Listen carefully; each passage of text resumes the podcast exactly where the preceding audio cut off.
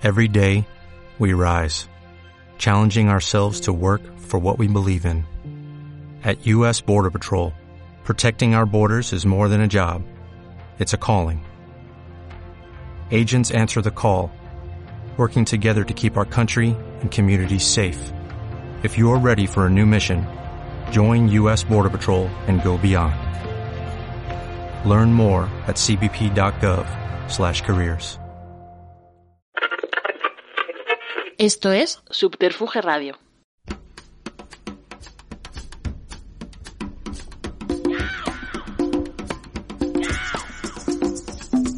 Simpatía por la industria musical con Carlos Galán en Subterfuge Radio.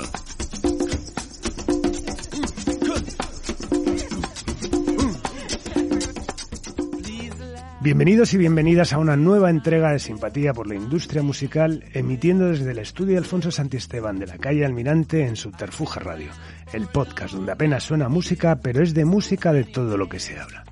La oportunidad de conocer de cerca, de conservar, de compartir con un montón de profesionales que conforman el engranaje de la industria musical. Porque música es todo, el que la hace, el que la distribuye, el que la consume y el que la trabaja el complemento perfecto para las imágenes de las pantallas y de nuestras propias vidas. Hoy recibimos a alguien que sabe y mucho de la comunión que se puede generar entre una pieza musical con una visual. Un auténtico placer recibir pues hoy en simpatía por la industria musical en Subterfuge Radio a la palabra y al testimonio de Herminio Gutiérrez. Bienvenido, Herminio. No, hombre, qué belleza de presentación, Carlos, no me la merezco. Totalmente. Te la mereces y mucho. Y aparte, bueno, ya sabes que me hacía muchísima ilusión tenerte aquí, que hablamos por, por bueno, pues redes, a ver si incluso lo planteamos hacer por Zoom, pero siempre prefiero la cercanía de poder hacerlo en persona. Así que aprovechando que, que tu estancia una vez más, un año más en el Monkey Week, pues tenerte aquí es un auténtico placer, porque vienes del Monkey Week, ¿no? Ahora mismo vengo del Monkey Week como muy inspirado, como yo creo que el estar en festivales en donde la escena emergente es como la prioridad del festival, uno hace que como supervisor musical te inspire mucho. Porque finalmente vienes viendo a las nuevas generaciones, los nuevos sonidos, las nuevas propuestas. Y te sales un poquito como esa zona de confort de ver a un artista grande, ¿no? Estuve hace poco en el Austin City Limits en Austin y ves como la otra parte de la industria, ¿no? La industria en Estados Unidos consagrada con actos muy grandes como Pink o como los Red Hot Chili Peppers y de repente esto es otro mundo, ese es el contraste absoluto, es como creo que es la intimidad con el artista y eso se agradece. Claro. No, ahora lo desarrollaremos más, pero me parece muy interesante, ¿no? Porque además muchas veces, claro, piensas también en las canciones de las películas, de las series, etcétera, y parece que siempre como que, que quien está detrás está detrás de un catálogo de, de éxito y al revés, ¿no? El, eso, el poder de repente, eso, apostar por, por cosas emergentes, o sea, que te haga el clic una canción que no conoces, que has conocido de esa manera, me parece absolutamente brutal. Y bueno, y concretamente el Monkey Week que se está convirtiendo además en un punto de encuentro además de, de supervisores musicales de, de, de, de, todo el mundo, ¿no? O sea, que se, que se está haciendo ya casi un poco piña, porque casi, casi repetís cada año, ¿no? Mira, acaba de suceder en abril de este mismo año un evento que se llamaba sí. y en donde era la primera vez que el mercado musical reunía a 10 supervisores musicales de todo el mundo eh, para que nosotros escucháramos catálogos locales de ese país, una experiencia que no se había visto jamás, que yo nunca había vivido y de repente pues creo que es como fascinante tener esta conversación con colegas tuyos, ¿sabes? Que alguien de un sello venga a ponerte canciones y tú puedas conversar de esas canciones con colegas que entienden como tu mismo lenguaje sin que les tengas que explicar no qué tipo de uso te refieres, sino en realidad como de la sensación del tipo de proyecto en donde te pueda servir Claro. y darte cuenta que al final estos supervisores musicales tienen días como tú, ¿sabes? días en donde te levantas porque no te han aprobado una canción, porque tienes que resolver una escena y estás como todo el tiempo pensando en oportunidades. Y es bien curioso porque aunque a ti te pidan en este momento una canción de los Beastie Boys, cuando tú llegas a una sesión, todo lo empiezas a escuchar pensando en cómo sustituir a los Beastie Boys por si te la niegan y tener un plan B y tener un plan C y era daba igual si era el de Francia, el de Dinamarca, el de Alemania o el de Estados Unidos. Como que todos tratábamos de ser solidarios con el que tenía ese pendiente, esa asignatura y le decíamos, bueno, pero ¿por qué no piensas en tal? Bueno, pero ¿por qué no piensas en tal? Así que me parece que el hecho de que Tali con su equipo esté aprovechando la infraestructura y el nombre de Monkey Week para tener ese nivel de convocatoria y que las alcaldías, en este caso de Andalucía, te dé el visto bueno y te diga, ok, yo voy a pagar tu locura porque me parece esencial. Pues uno, uno acaba feliz.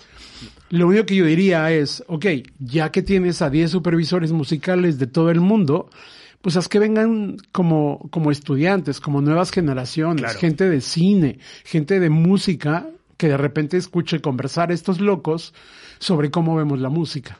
Totalmente.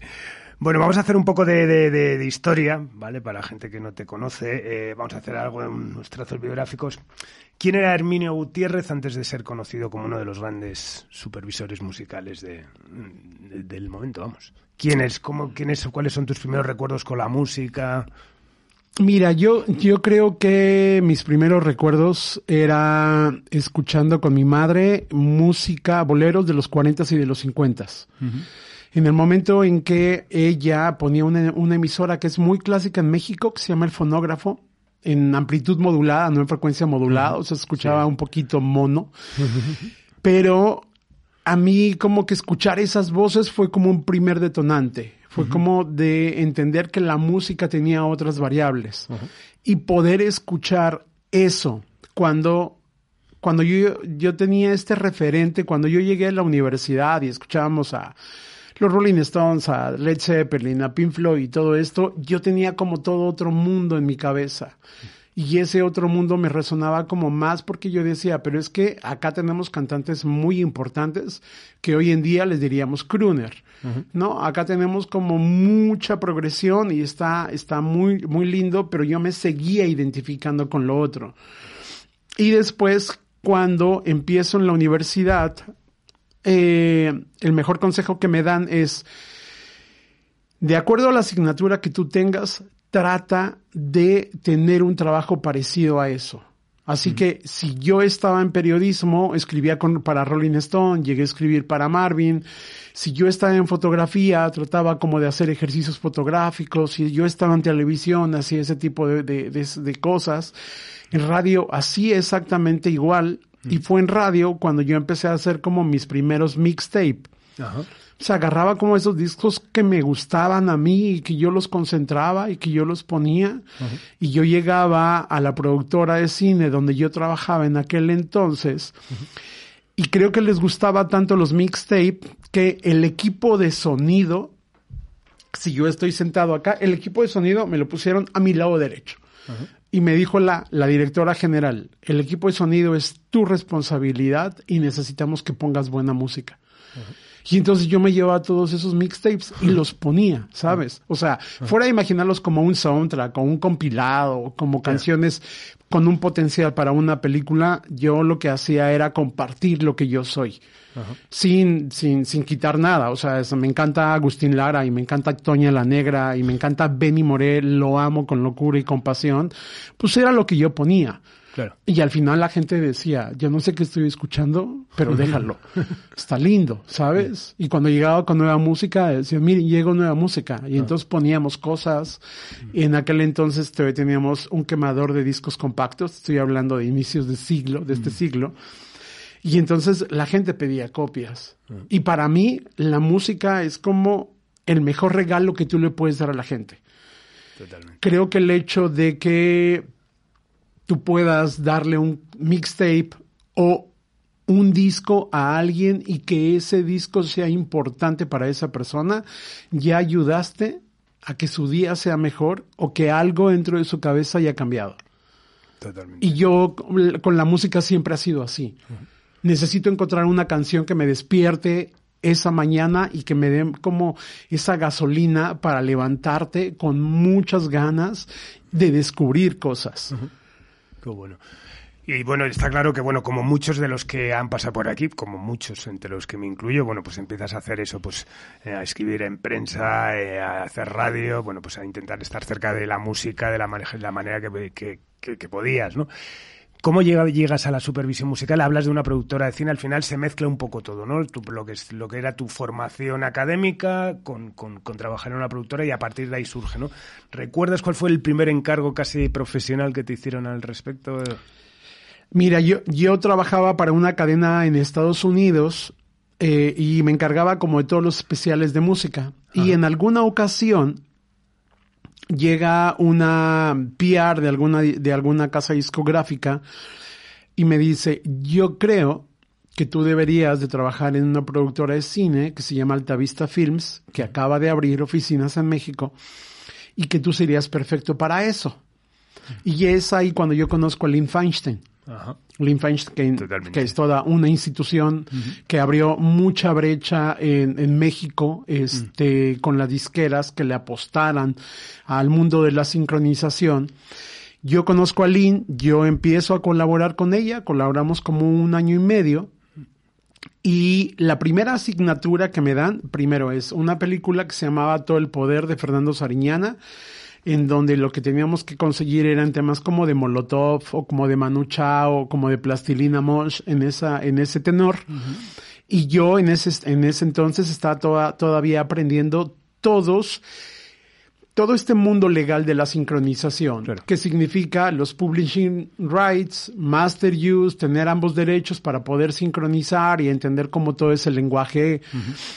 Eh, y la siguiente asignatura era un proyecto que en ese entonces se llamaba Perro Blanco, Perro Negro, que con el tiempo se convierte en Amores Perros.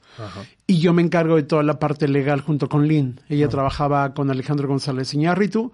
Eh, yo me encargaba de que todas las canciones que ellos eligieran tuviéramos la aprobación para sincronizar esas canciones en la película. Después en el proyecto entra Gustavo Santaolalla a hacer la música original se crea un soundtrack y mantengo una relación como muy cercana con Universal Music acerca de cuáles eran las canciones elegidas, ¿no? Cómo iba a quedar el soundtrack, el lanzamiento del soundtrack, el arte y todo eso.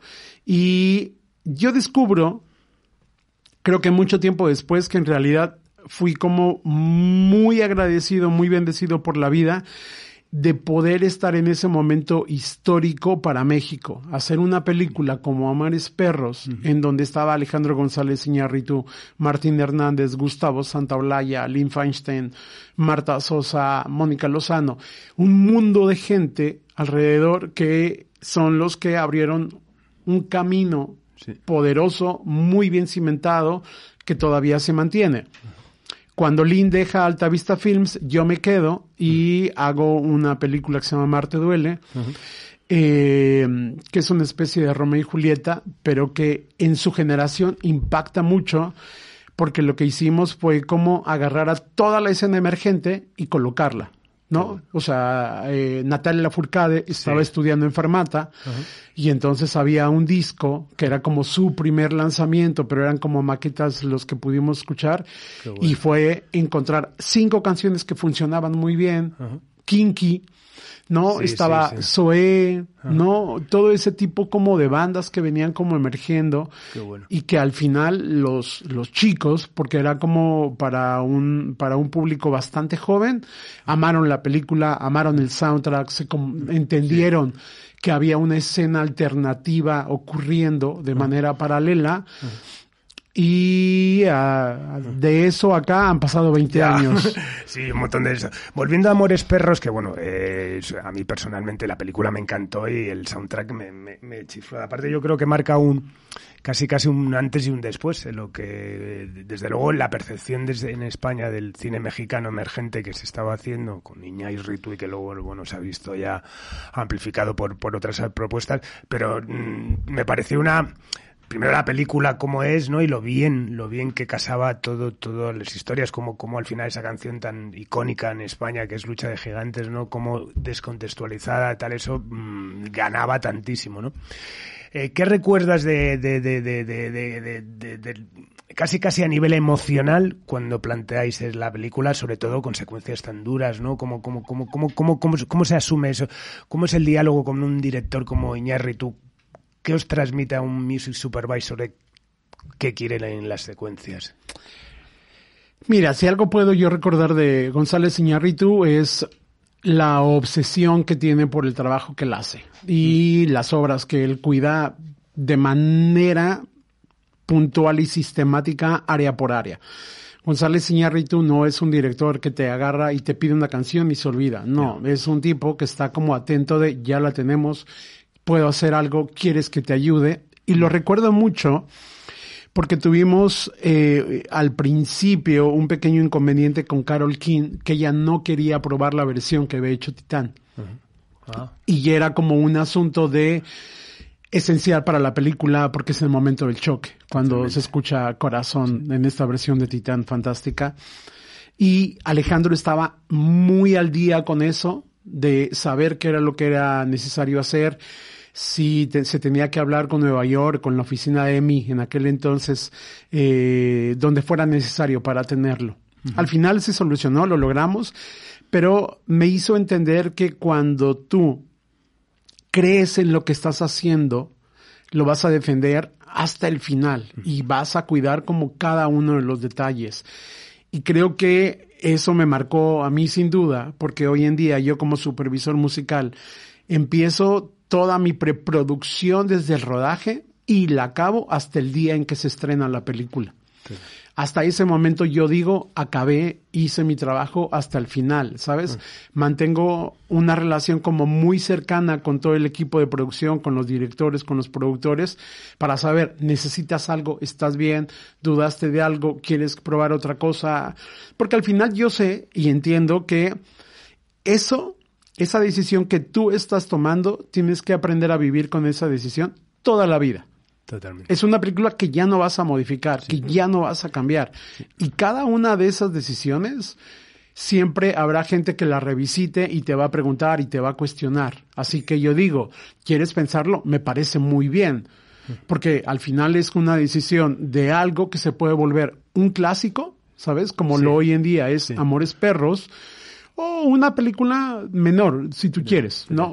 Por poder. Sí, y acompañado además un poco de con esa de esa crueldad romántica que tiene el cine, ¿no? De al final ese trabajo muchas veces de incluso de años y que acaba el día del estreno, ¿no? Que a partir de ahí ya, ya está todo como decimos aquí todo el pescado vendido, ¿no? Que no es como la música que tú puedes rescatar un disco con un single, tal esto, la película es lo que es y, y es eso, ¿no? Siempre es un trabajo mucho tiempo y que acaba el día del estreno, ¿no? Correcto, correcto. Y, y creo que por eso, creo que el poder entender la responsabilidad que tiene un director al comandar a un equipo tan grande, ¿no? Porque puedes tener equipos de 200, 300 personas, con los cuales mantienes una comunicación diaria durante uno, dos, tres años. Claro, claro. Eh, que o una de dos, o se construye de una manera fraternal y se vuelve en amistad, o se vuelve en una relación súper tirante, cortante, en donde no quiere saber uno nada del otro.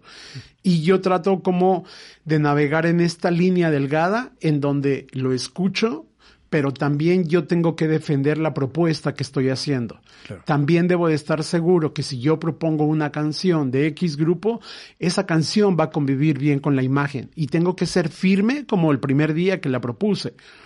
Yo tengo como la costumbre de que cuando termino de eh, leer un, un guion por primera vez, hago como una serie de notas y hago un primer playlist de lo que me hizo sentir, de a dónde me llevó, qué me hizo recordar. Y trato de mantenerlo como un recordatorio de sé firme con esta sensación. Porque aunque yo voy a ver la película con el director 50 o 100 veces, el espectador la ve una sola vez. Y en esa una única vez, el espectador debe quedar impactado, choqueado, la, la debe de amar o la debe de odiar o debe de sentir algo. Total. Y si tú con el tiempo en que vas viendo la película empiezas a dudar tú mismo de esas decisiones que tomaste, no vas a sentir nada. Total. Bueno, después de, de, de, de- de- de supervisar musicalmente ya más de 80 largometrajes, ¿no? Eh, bueno, entre los cuales destacan, bueno, hay un montón, ¿no? Pero no se aceptan devoluciones de Eugenio Derbez, que, que la película más taquillera a día de hoy de la historia del cine. Eh, todo está alternado con luego con que al final es eh, lo que me parece más fascinante, ¿no? De una carrera como, como la tuya, ¿no? De, coger distintos perfiles de películas, ¿no? Y de repente hacer una, esta no se aceptan devoluciones y de repente Iscanul, ¿no? Que, que es algo muy duro, que requiere, yo creo, bueno, pues una, un posicionamiento casi desde el punto de vista emocional y musical eh, especial, ¿no? Cuando te llegan los guiones, mmm, normalmente antes de, ese guion tienes una, te hacen, tenéis una reunión de, digamos, un brainstorming sobre lo tal, o directamente te llega, eres tú el que te, el que te metes dentro de ese guion para empezar a diseñar esa playlist y esas, esas cosas que te, que te, que te motivan. Lo que, lo que a mí me gusta o lo que, lo que yo recomiendo siempre es, tú mándame el guion Tú me mandas el guion y deja que yo haga el ejercicio. Déjame saber que vi cómo, cómo lo visualizo, déjame entender o tratar de entender lo que tú quieres contar, asimilarlo y en ese momento yo ya tengo la conversación contigo. En el caso de Ishkanul fue como muy curioso porque Jairo Bustamante cuando me envía la película, él finalmente tenía una mirada como diferente acerca de la película. Era la primera vez que yo trabajaba con él. Él estaba en Francia en ese momento y yo le decía, Jairo, este es nuestro, un primer acercamiento. Siempre es delicado hablar sobre una obra que para ti es muy importante porque es tu ópera prima y es sobre un tema bastante delicado que afecta, que afecta a, Guatemala. Toma las cosas con cierta delicadeza. A ver, lo que tú quieres plantear es este mundo. Yo no creo que como lo estás planteando ahorita sea lo correcto. Yo necesito que en realidad el espectador sienta tanto este drama que está viviendo tu personaje que la música no lo distraiga. Ni un segundo, que no que no reconozca absolutamente nada, mm. ¿sabes? Y es cuando el hacer investigación en cada país e irme a cosas que no son tan conocidas, hace que la gente sienta la sensación que tú le quieres transmitir, pero no está diciendo, ah, mira, pusieron a Selena, ah, mira, pusieron a Bronco. No, es, no sé qué música suena, no me importa, porque ya estoy muy metido con el personaje. Y es una, es una película que al final solamente tiene un tema de música original, que es al final. Pero ese tema es tan poderoso que los premios platino nominaron al compositor como música original de la película teniendo un solo tema. Para la Academia de los, de los Premios Platino, ese tema era tan poderoso que merecía la nominación Pascual Reyes, que merecía que todo ese ente contado de esa manera y sabiendo que en ese único tema iba toda la emoción, fue suficiente. No, no, totalmente. Aparte lo comparto porque, bueno, creo que ese, esa canción que, mira, la recuerdo, hace un tiempo que la vi, la recuerdo y todavía me emociono. O sea, que yo creo que es el epílogo perfecto para, para, para ese drama. Te lo decía también un poco porque muchas veces también, claro, al final eh, una obra, está la obra cinematográfica y luego está tu trabajo, ¿no? Y, y no sé, seguramente te puedes llegar al momento en el que, que, el director te diga, no sé, igual estás frivolizando un poco, ¿no? Con, con, la propuesta, ¿no? O sea, que eso puede, puede llegar a pasar, ¿no? Y me, y me ha pasado, recuerdo ah, alguna vez me llegó un guion eh, de un director que ahora es muy, muy amigo mío. Me llegó un guion, lo leí, hice mi tarea, encontré a un compositor que yo decía, ese compositor es perfecto, todavía le quemé un CD, llego y le digo, mira, ya lo leí tu guion y yo creo que la persona ideal para que tú hagas la banda sonora es esta. No, ahí te dejo el disco y me hablas cuando lo escuches y lo, y lo podemos conversar. Pasaron tres meses y no me había hablado. Y yo dije, bueno, creo que pues ya no, no le gustó la propuesta, ya no vamos a trabajar, todo bien. Tres meses y medio me habla y me dice, mira, lo primero que yo sentí es que no habías entendido nada, mm. pero guardé el disco. Y después, tiempo después, lo volví a escuchar, leí el guion y me di cuenta de lo que querías proponer. Y entonces logré asimilar esa historia.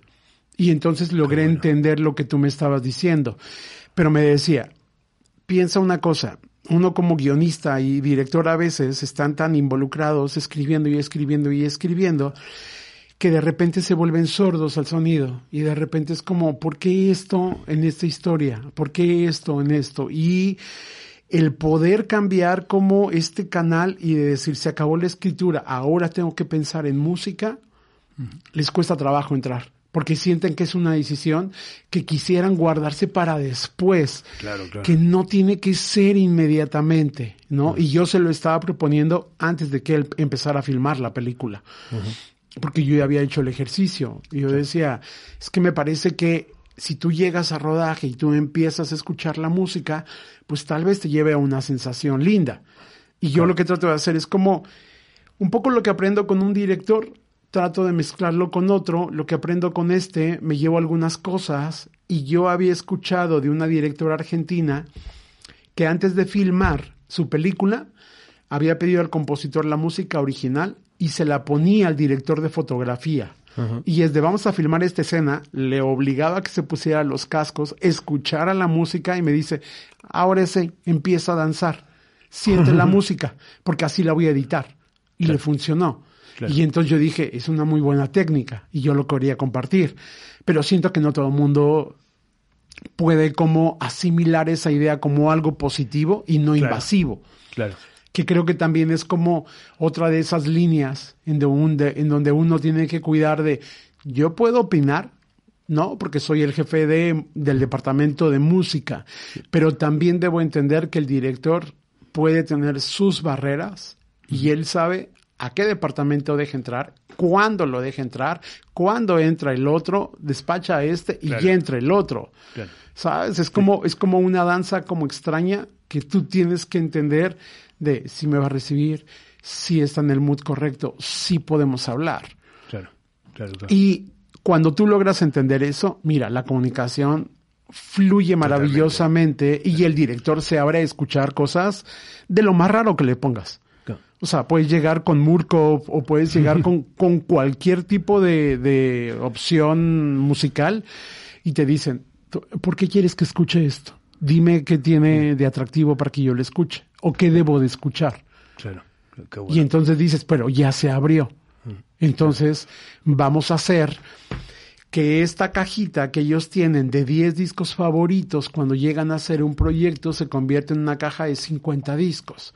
Y es ahí en donde yo meto a todas estas bandas independientes que voy descubriendo o sellos independientes y le agrego cositas. ¿no? Claro. Y le digo, te voy a agregar, te voy a agregar unos dulces ahí para que cuando llegues a tu coche elijas el que tú quieras Claro. y saborealo. Si te gusta, te voy a comprar más. Si no te gusta, los tiramos y te compro de otra marca, ¿sabes? Pero creo que ampliar ese espectro es algo que a mí me ha ayudado mucho y que los directores hoy en día también me llaman por eso. Claro. De no me traigas cosas que yo ya conozco. Claro. Tráeme cosas que nunca he escuchado y que a lo mejor me gusten. Y que me sorprendan. Y que me sorprendan, Claro, exacto, que eso es exacto. fantástico. Bueno, aparte de, de muchos largometrajes, has hecho también, eh, bueno, pues eh, series de televisión, documentales, bueno, pues un poco todo lo que es las producciones audiovisuales. Eh, ¿con, qué te, ¿Con qué te sientes más, más, más cómodo de los formatos? Y te preguntaría más, ¿en, ¿con qué te sientes más libre? Es decir, considero que, ¿no? Me imagino que al final un documental muchas veces sí que es una ambientación musical mm, de, las imágenes, mientras que el, cine muchas veces es la ambientación musical de una secuencia con un mensaje, con una con un rol emotivo, tal esto. ¿Te sientes bien en- con todos los formatos? ¿Qué te gusta más? Creo que siempre voy a preferir quedarme con el cine. Me parece que es una, una, una propuesta más auténtica, o en realidad también debo de, de decir que es la línea que yo he elegido seguir, ¿sabes?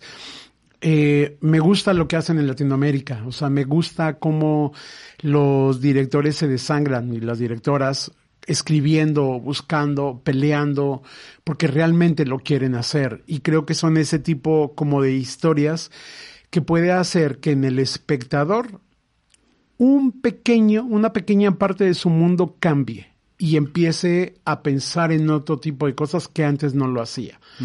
Eh, la serie creo que es una amenidad, un divertimento que funciona, que que paga bien, lo, lo, también lo debo de confesar, ¿no? Que son las plataformas hoy en día de eso, de eso viven, eso consumen, eso piden, y entonces es como una gran máquina de hacer series, de entregar ese entretenimiento y seguir al otro.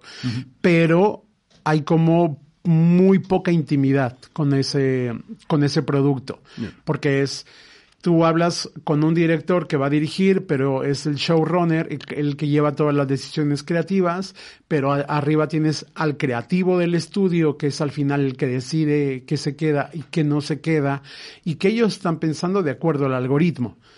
¿Qué dice el algoritmo? ¿Qué tipo de series quieren? ¿Qué tipo de público? ¿Qué tipo de música? Y entonces se parece como a una fórmula.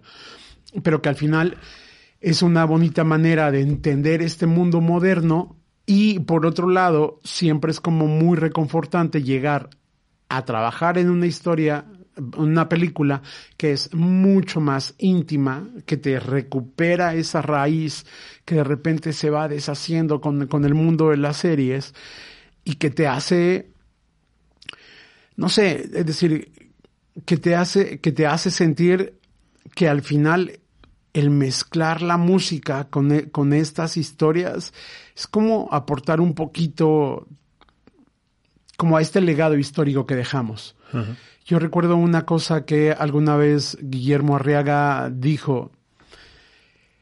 Todo lo que nosotros grabamos hoy en día con los celulares es como un poquito de historia. Y ese pequeño pedazo de historia es irrepetible. O sea, yo siempre que, que vengo a Europa o que, que, voy al Monkey Week, siempre como que salgo y grabo, porque sé que son como momentos que no vuelven a pasar, que no vuelven a repetirse. Y él decía, el cine es eso, el cine es capturar un momento histórico preciso de un país que con los años se va a volver de consulta para las siguientes generaciones. Hoy en día hablamos de Buñuel, hablamos de Tarkovsky, hablamos de ¿sabes? De todos los directores que nos encantan. Y cuando vemos esas películas, las vemos ahora con lupa, porque decimos, wow, así era Nueva York. Oh my God, o, así era España, así era Madrid. De repente descubrimos como otros mundos que ahora visitamos y que de repente no, no, no identificamos todos esos cambios que han estado sucediendo y que creo que la imagen y las películas lo dejan. Total y me gusta ver como, como ese pedacito de historia en donde está involucrado tu nombre, en donde sabes que pusiste una canción que se va a volver importante para alguien, que vas a mm. volver un pequeño momento relevante en la historia del cine, de la música, y, y al final es como decir, yo he recibido tanto de la industria, he recibido tanto de la gente con la cual yo he trabajado, que yo digo, pues déjenme compartir un poco.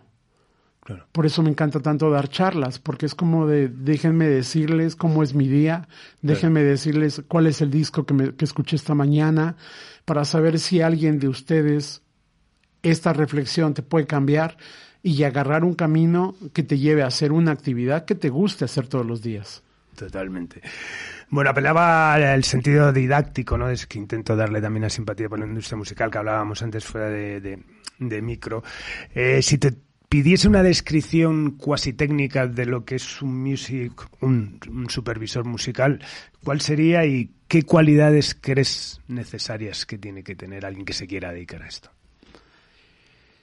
Si lo hacemos de una manera como muy práctica y casi didáctica, te diría que el supervisor musical es el responsable de leer el libreto en blanco y negro, 100 páginas, y a partir de esas 100 páginas, inventarte una banda sonora inventarte una banda sonora completa, ¿no? De cómo, cómo quieres que inicien los créditos, con, con, qué género musical, qué tipo de voz, qué tipo de sentimiento, hasta que tú llegues a los créditos finales. Es hacer este primer ejercicio de tratar de imaginar cómo es este personaje, cómo es este personaje, cómo, cómo es el departamento de Carlos, cómo es el departamento de... Y a partir de eso, agarrar todo, toda esta memoria musical que uno como supervisor musical trae dentro y tratar de empezar a decir, me gusta esto, esta opción me encanta, esta opción es perfecta para esto, esta opción es para esto, y entonces ver cómo todas esas ideas, cuando las pones juntas, cómo conviven. Y si tú sientes que conviven, que te hacen sentir y que es como un tobogán en el cual tú te metes y gritas de euforia y sientes tristeza y al final te deja un poquito de paz o de reflexión, es que es una muy buena lectura. Y entonces es cuando yo lo paso. ¿Qué cualidad debe de tener? Yo creo que ante todo, ser objetivo siempre. Es decir, uno tiene que dejar como de lado de lado sus gustos musicales, sus obsesiones, el último disco que amas y que quieres que todo el mundo tenga, aunque lo ames, tienes que saber que a lo mejor no es el disco o no es el artista para ese proyecto. Y entonces tienes que ser totalmente objetivo en esa, en esa selección. Es, de, es decir, voy a invitar a mi amigo, no. Es de, esto funciona, esta propuesta funciona, ok, vamos a proponerlo. Porque ante todo yo creo que cuando tú entregas ese trabajo, yo digo que es como, me la paso todo el tiempo como en entrevistas, ¿sabes? Yo tengo que llegar con el director y tengo que decirle cuál fue mi lectura y cuál es mi posible banda sonora. Y entonces él tiene la autoridad para decirme, estás contratado, no estás contratado. Si yo dejara eso objetivo en mis propuestas, pues seguramente los directores dirían, oye, no, este, no es por ahí, o no lo entendiste, o no hiciste bien la tarea. ¿Y, cómo, cómo crees que se desarrolla esa sensibilidad de saber elegir cómo musicalizar proyectos? Es decir, eh, evidentemente creo que ver cine también es algo importante. Eh, eso dejarte los prejuicios como, como, como has planteado, pero por ejemplo, se entrena, es decir, tú por ejemplo te has sorprendido haciendo un sazán en una, una secuencia de una peli o de un tal diciendo, hostia, qué, bien queda esto, qué es lo que está sonando, me evocaría para algo con lo que estoy trabajando. Es decir, eh, tiene un aspecto práctico, sí, al final de, entrenamiento, de, de, ver cine y estar viendo la imagen, pero a la vez estar escuchando la, la, música. Yo, por ejemplo, a mí me gusta mucho el cine, pero entonces a veces dices, ay, qué canción más bonita la está sonando, pero al final el cine te envuelve la imagen, ¿no? Y es la que te lleva, ¿no? Pero en tu caso, como, como supervisor musical, sí que te, estás, digamos, tienes ahí un, un estéreo mental. Yo, yo creo que es como una suma de todas las disciplinas en las cuales yo he visitado. Y creo que el haber visitado cada una de esas disciplinas hoy me permite como no solamente apreciar un guion, sino cuando empiezas a ver la imagen, también entender qué es lo que quiere o qué es lo que no te pide esa imagen. O sea, yo he llegado a, a, proyectos en los cuales me dicen, te vamos a presentar la película y he dicho, señores, esta película no lleva música. No gasten en eso, no lo necesitan. El director lo hizo tan bien, los actores son tan buenos que no le pongan nada, ¿sabes? Y de repente es como, yo no voy a decir una mentira con tal de tener ese proyecto, ¿sabes? Con tal de que me den ese trabajo. Eh, trato como, como de, de de entender un poco cuáles son las influencias del director, hacia dónde quiere ir, ¿sabes? Y de repente es como, como, como riguroso y uno tiene que también ser como disciplinado al revisitar clásicos, volver a ver las películas, ver los trabajos previos que ha hecho ese director, eh, leer sus entrevistas, porque al final es conocer a un ser humano que está tratando de expresar con imagen un sentimiento, una historia que él como desea externar. Y entre más lo logres conocer, creo que más vas a entender la propuesta. Así que trato como de entender un poco de todo lo que he aprendido con los directores con los cuales he trabajado, todos mis estudios y el respeto que le tengo a la música. Al poder combinar como todos esos elementos, es cuando yo creo que uno puede ser como más congruente con, con, con, eso, con ese, con ese proyecto, con eso, con ese nuevo reto que vas a enfrentar. En sí, leí en una entrevista, bueno, ahora estos días, preparándolo, que decías, ¿no? Que cada proyecto tiene una canasta, ¿no? Que así lo ves tú, ¿no? Como por ejemplo una comedia, como no se aceptan devoluciones, tiene una canasta a la cual puedo poner cosas comerciales, pero por otro lado, pues eso, hay proyectos como La Llorona, eh, Temblores o Iscanul, ¿no? Claro, que al final te obliga a tener otro tipo de, de, de, reflexión, ¿no? alrededor de, ¿no? Sí, una, una, creo que una de las cosas como más bonitas de esta profesión es que creo que te puedes dar el lujo de resetear como toda tu información y empezar de ceros. Como empezar en una hoja en blanco a conocer eso que quieres contar y entonces ver todo como una hoja en blanco y decir, ¿cuál va a ser mi punto de partida? ¿Cuál va a ser esa primera canción que yo voy a empezar a escuchar con este proyecto? Porque lo que hago es como a partir de que empiezo a escuchar como ciertas referencias, empiezo a poner en esa canasta esas ideas.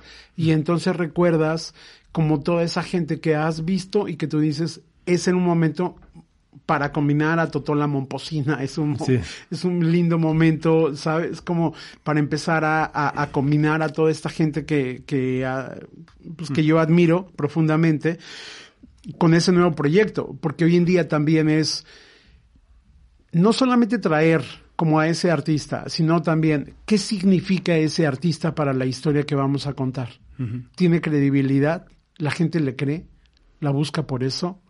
Se, se, para en un escenario que hace la gente, escribe, compone, produce, como, como un poco toda esta aura, ¿no? De poder decir, su discurso es tan poderoso que va a poder convivir muy bien con esto.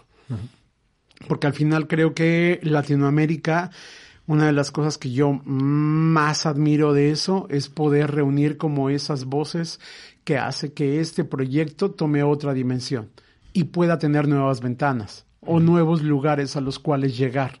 Porque puedes poner una canción de Anatiyu con con Jorge Drexler y llega a un territorio, pones a Totola Momposina y llega a otro territorio, ¿sabes? Porque no, las plataformas nos dan también la posibilidad de pensar de una manera global. Ya no es hacer como un soundtrack para una película en México con lo más popular en México, no. Ahora hay que pensar de qué está sucediendo en Iberoamérica, ¿sabes? ¿Qué está pasando fuera de acá? Porque al final, si alguien en Sevilla pone la película que tú acabas de terminar en México y la ve, quiere tratar de tener un poquito de, identidad también. Claro. Claro, claro, totalmente. Qué bueno. Eh, hablabas de esa, de esa complicidad con directores, con los directores a base de hablar y hablar. ¿Hasta qué punto también te involucras en la producción? por ejemplo, ¿vas a los rodajes? Todo el tiempo. Todo el tiempo. Yo les pido que me dejen como como ver de carne y hueso a los personajes, de sentirlos, de ver cómo son, de ver cómo se mueven.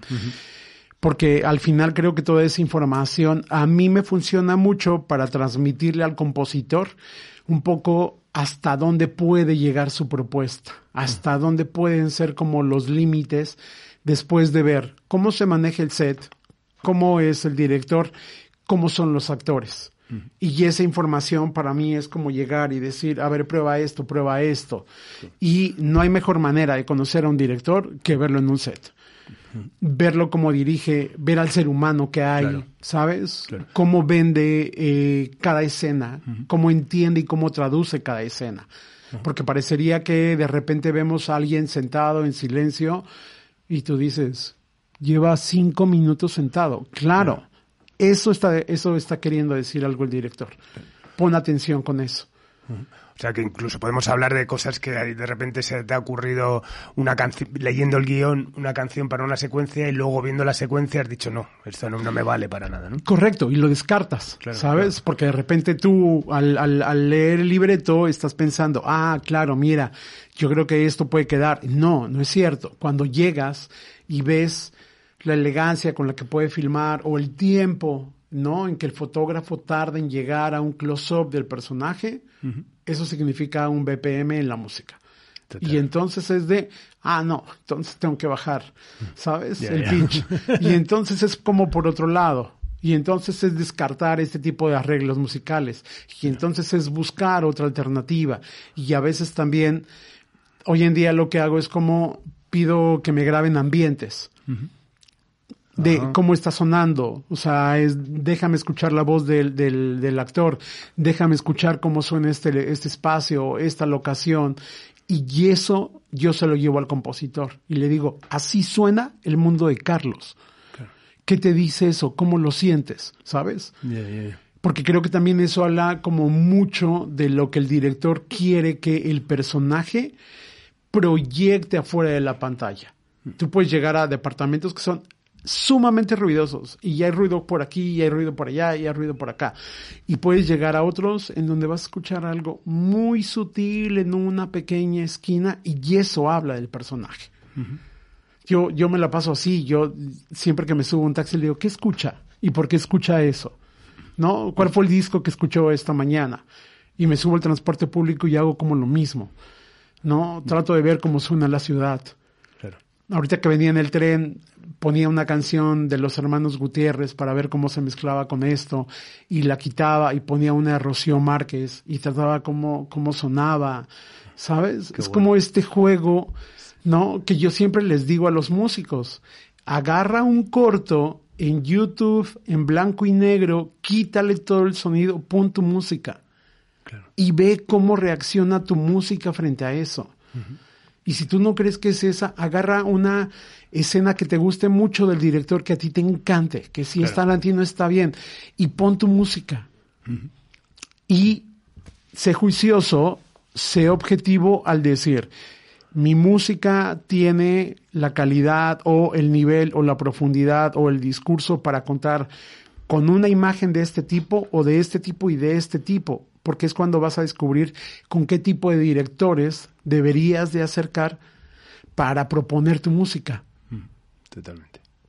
Y en una, en una bala, en una supuesta balanza donde en, una de las pesas pusiésemos el talento, el conocimiento, la investigación, y en el otro eh, una buena base de datos de canciones asociadas a estados, a targets de edad, ¿qué vence? Es decir, eh, es importante esa base de, datos, o sea, tener esa base de, de, Te piden una canción, mira, quiero una canción, ¿qué tal? Va dirigida a un público de, 15 a 20 años, tal, tal, tal, eh, con este, en este concepto.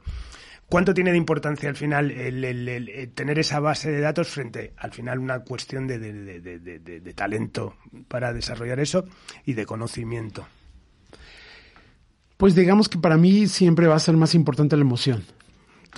O sea, para mí yo siempre con, los creativos soy de los estudios, yo, yo les digo, la propuesta que tú me pides es la número uno. Yo te voy a mandar cinco propuestas. Lo que hago hoy en día, trabajo con mi equipo, con Valfred Arosqueta, que es mi music editor. Eh, le digo, agarremos la imagen. El estudio quiere esta canción, pongámosla. El director quiere esta canción, pongámosla. El productor quiere esta canción, pongámosla y que al final pongamos tres o cuatro opciones de nosotros, desde la emoción, desde la experiencia, desde este compartir en festivales o en mercados de música por el mundo y dejemos que esa imagen se comunique con ellos y veamos cómo reaccionan. Y lo que nos pasa mucho es que por lo menos dudan de si su elección es la correcta. Dudan de si hacerle caso al algoritmo o en realidad darle la oportunidad a un grupo que nunca han escuchado, pero que al verlo con la imagen les emociona. Y tratamos de que ellos pasen ese primer filtro. ¿Sabes? Si al final ellos me dicen, sí, pero yo necesito algo para marketing, le voy a decir, encantado, yo te voy a buscar una escena en donde tú tengas esa canción que a marketing le va a funcionar para promover la serie. Pero dejemos primero que el espectador se enganche a nuestro proyecto, se emocione con lo que estamos contando y por allá del capítulo 7 o 8 te pongo tu canción. Y trato como de negociar de esa manera. Ya no trato como de decir, olvidemos el algoritmo o olvidemos los datos duros porque no es importante. No, siempre he dicho soy un romántico de mierda y siempre defiendo como más la emoción que te provoque una canción que el algoritmo o, los datos duros. ¿No? Y le digo, una vez que el espectador asume que este proyecto le gusta y le hace feliz, le va a dedicar las cinco horas que tú quieres. Pero primero lleguemos con el corazón. Al final, lleguemos con ese punto de marketing en donde le digamos al algoritmo, ¿sabes? Cumplí, pero no va a afectar la historia que estamos contando. Totalmente. Bueno, se, se habla ya, hablábamos de algoritmos, al final todos los caminos y la música ahora llevan allí, se habla ya de canciones compuestas a base de recursos de, inteligencia artificial, ¿no? ¿Crees que podría llegar el momento que se, se, incluso si se está utilizando ya para, para incluso para el diseño de bandas sonoras, que la inteligencia artificial supere a la inteligencia humana en pos de, de, de, de eso? Mira, yo de verdad. cuenta algo bueno que sabes que hay, dicen que ahora hay canciones que están hechas así, de esa manera, ¿no? Yo de verdad espero que no, porque en ese momento nos van a empezar a desechar a muchos composiciones que tenemos en donde vamos como llenando la cesta de mucho cariñito y en donde eh, nos alimentamos de actos en vivo, de vivir la música en vivo y de sentir cómo alguien es capaz de tocar una guitarra y hacerte llorar. Eh, y si ese algoritmo va, van a crearse piezas musicales así, ojalá sean las de fondo, esa que los directores llaman música de elevador, ¿sabes? Que es como de este ambiente allá en el fondo, está bien, que se quede allá en el fondo, que no, que eso no se vuelva protagonista. Porque en ese momento creo que al final, cuando lleguemos a ese punto en donde una canción hecha por un algoritmo o por una máquina nos enamore, es que ya perdimos como toda sensibilidad real. O sea, yo creo que venía escuchando a Beth Gibbons ahorita y es cuando tú escuchas a alguien cantar y escuchas cómo se le desgarra la voz de la emoción. Yo creo que ninguna máquina es capaz de provocarte eso, de hacerte de ponerte la piel chinita, ¿sabes? Escuchando una voz de ese tipo. Espero que no, espero que en el camino ellos mismos digan, no, no servimos para eso, mejor vamos a cuidar elevadores y está bien. Muy bien. Bueno, actualmente estás, bueno, estás eh, haciendo series, a grito herido para Amazon, Prime, Los prisioneros para Movistar. Bueno, cuéntanos en qué proyectos andas ahora mismo involucrado. Mira, ya mismo estoy en Colombia, una haciendo, terminando una película que me encanta que se llama Los Iniciados, de un escritor muy famoso en Colombia que se llama Mario Mendoza. Eh, estoy haciendo esa, estoy haciendo otra historia en, en Colombia también que se llama Los Billys que era un grupo de chicos con mucha plata que se dedicaban a traer como mucha música de Estados Unidos y de, y de Inglaterra para ser como los más innovadores, ¿no? Mm. Y se enfrentaban con otras bandas. Mm.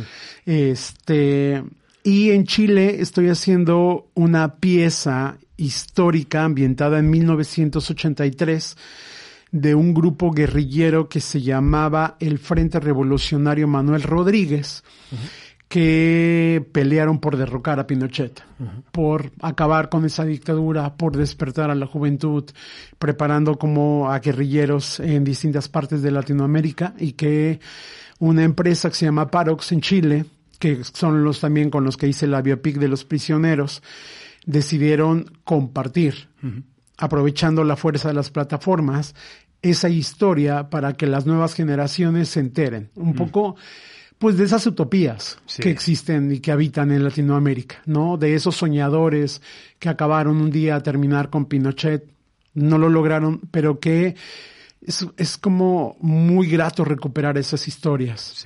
Creo que uno necesita siempre, así como uno necesita un muy buen disco de Leonard Cohen o de Tom Waits, creo que es como muy bonito y muy necesario recuperar esas historias de gente real que fueron capaces de perder la vida por tratar de inspirar a otros para tener un mundo mejor. Esa es como siempre, como mi cuota hoy en día, de que si voy a hacer algo muy comercial, trato de buscar en Latinoamérica un, un, un, proyecto que tenga ese tipo de personajes, que me ayude a sentir que eso es lo que me obligó o me orilló a poder hacer esto de la supervisión musical, ¿sabes? Bueno, si, si te pongo en el compromiso de que te tuvieses que quedar con una de las bandas sonoras que has hecho, ¿cuál dirías de la que te sientes más orgulloso? Con una sola. Yo creo que... Bueno, me puedes decir. No, yo creo que me quedaría con La Sangre Iluminada. La Sangre Iluminada de Murkov creo que, creo que fue como un viaje al interior en donde era como, no, ¿qué pasa si yo hago un ejercicio en donde no necesito de la industria? Si no tuviera yo como esa industria y solamente tengo a un ser humano enfrente de mí, eh, poder crear algo con él que haga como un eco grande en todo el mundo. Y creo que con Murko fue como ese viaje. Y fue, y fue tan gratificante que cuando terminamos la película, hubo un sello en Francia que nos pidieron únicamente editar la música en Francia en vinilo. Eh, y creo que recibir como un halago de ese de ese tono de que un sello se acerque y diga mira me interesa la música de tu película déjame editarla como un álbum independiente en vinilo para Europa y verlo sabes cristalizado y guardar ese vinilo y decir creo que vale la pena arriesgarse a tomar ese tipo de decisiones a hacer ese salto al vacío y decir a ver dónde caigo y donde caigo, espero sobrevivir y espero levantarme y espero volver una vez más a hacer una banda sonora con muchos artistas importantes, pero sabiendo que también con uno solo puedo sobrevivir y puedo contar cosas que a la gente le guste. ¿Y la que más te costó, la que más te hizo sufrir? La que más me ha costado, yo creo que fue eh, la cuarta compañía. La cuarta compañía porque yo trabajaba con dos directores que además eran pareja en la vida real. Y entonces la, una, una de las canciones que yo proponía le gustaba a él, pero a ella no le gustaba. Y después proponía otra y le gustaba a ella, pero a él no le gustaba. Y fue como un periplo que nos llevó unos tres años poder llegar a eso. Y te juro que un día terminamos sentados en una banqueta comprando eh, cervezas en una tienda ellos peleando y yo frustrado porque no lograba terminar el proyecto y no lograba entender qué era lo que querían. Pero como es una historia verídica, yo quería que eso quedara potente. Y entonces, después de beber cerveza, sentados en una banqueta durante toda la noche, les dije, chicos, tenemos que terminarla. Nos queda una canción. Vamos a elegir una muy buena canción y terminemos esto. Y hoy en día, si alguien quiere meterse a Netflix y buscar la cuarta compañía, de verdad, de verdad, les aseguro que se van a pasar un momento muy agradable. ¿Y la que te hubiese gustado hacer? Hay una, hay una película que se llama en México que se llama Parque Vía. Y yo no sé por qué, desde que yo la vi, yo dije, ojalá yo haga un proyecto como este. Y es una cosa muy simple, es un velador que está cuidando una casa que está en venta y que nadie, nadie la quiere comprar porque está en una avenida muy ruidosa y conflictiva en la Ciudad de México. Y el velador hace toda su vida en esa casa y cuando se entera que finalmente la vendieron, muere. Oh, qué bonito. Bueno, una pregunta recurrente en simpatía es ¿quiénes han sido tus referentes en el mundo de la supervisión musical? ¿De quién has, de quién has aprendido? ¿A quién le, debes, eh, bueno, pues eso, el, estar aquí? Yo creo que en principio de cuentas, sin duda, Lynn Feinstein. Yo creo que eh, la fuerza y la claridad y el conocimiento musical que tiene Lynn es alguien que yo pocas veces he visto eh, admiro profundamente la brecha que abrió como para todos los supervisores musicales que habemos hoy en Latinoamérica, mm. en México. Y otra, sin duda, y acabo de estar con ella en el Monkey Week, la que hizo Peaky Blinders. Oh. Porque, porque poder inventar como la comunicación de una serie, como lo hizo con Peaky Blinders, en donde decir, no importa si es de época, Utiliza la música para contar a época también. Y eso hace que te enganches y que puedas ver como, como esas, esos momentos históricos desde esta perspectiva, ¿sabes? De grupos contemporáneos ingleses que van cambiando con cada temporada y que además ella de una manera muy humilde lo, contaba y, y decía, pues en realidad, en realidad lo que yo quería era compartir lo que me gusta y creo que cuando tú eres capaz de sentarte en un proyecto y decir, voy a compartir lo que me gusta con la gente de allá afuera y que les guste y que te pidan más y más y más, pues yo creo que es como algo que yo sueño, ¿sabes? Y que me gusta. Y trato de que al terminar un proyecto la gente diga, coño, me emocionaste, me gustó lo que hiciste, ¿qué viene? ¿Sabes? Quiero verlo, quiero buscarlo, ¿no? Porque es lo que, lo que uno hace con la música, con los músicos, ¿sabes? De cuando sacas algo nuevo y ya lo quiero ver y lo sigues en sus giras y te quieres emocionar con ellos y saludarlos y pedirles un autógrafo. Yo creo que me quedaría con esos dos referentes. Pues nada, muchísimas gracias, la verdad, Herminio, por, por esta masterclass que nos has dado. La verdad es que ha sido fantástico, te lo agradezco muchísimo, de verdad. No, al contrario, muchas gracias a ti y me hacía de verdad mucha ilusión no solamente tener esta conversación, sino compartir, ¿sabes? Y creo que desde este lugar que es un, un, templo de la música me, me, honra. O sea, venir acá me hacía mucha ilusión. Muchísimas gracias. Pues nada, despedimos esta nueva entrega de Simpatía por la Industria Musical en Subterfuge Radio, emitiendo desde el estudio Alfonso Sánchez de la calle Almirante con Laura Rodríguez a los mandos técnicos. Y nos vamos con Me van a matar de Julieta Venegas, que formaba parte de la inolvidable banda sonora de Amores Perros. Adiós. Has escuchado Simpatía por la Industria Musical, un podcast producido por Subterfuge Radio.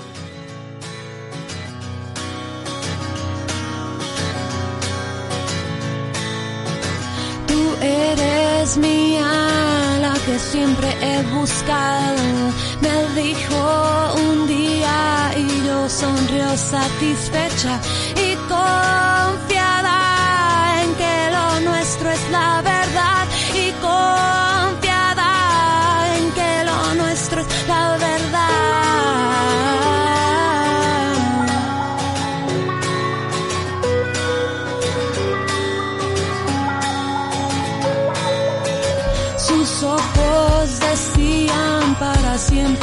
siempre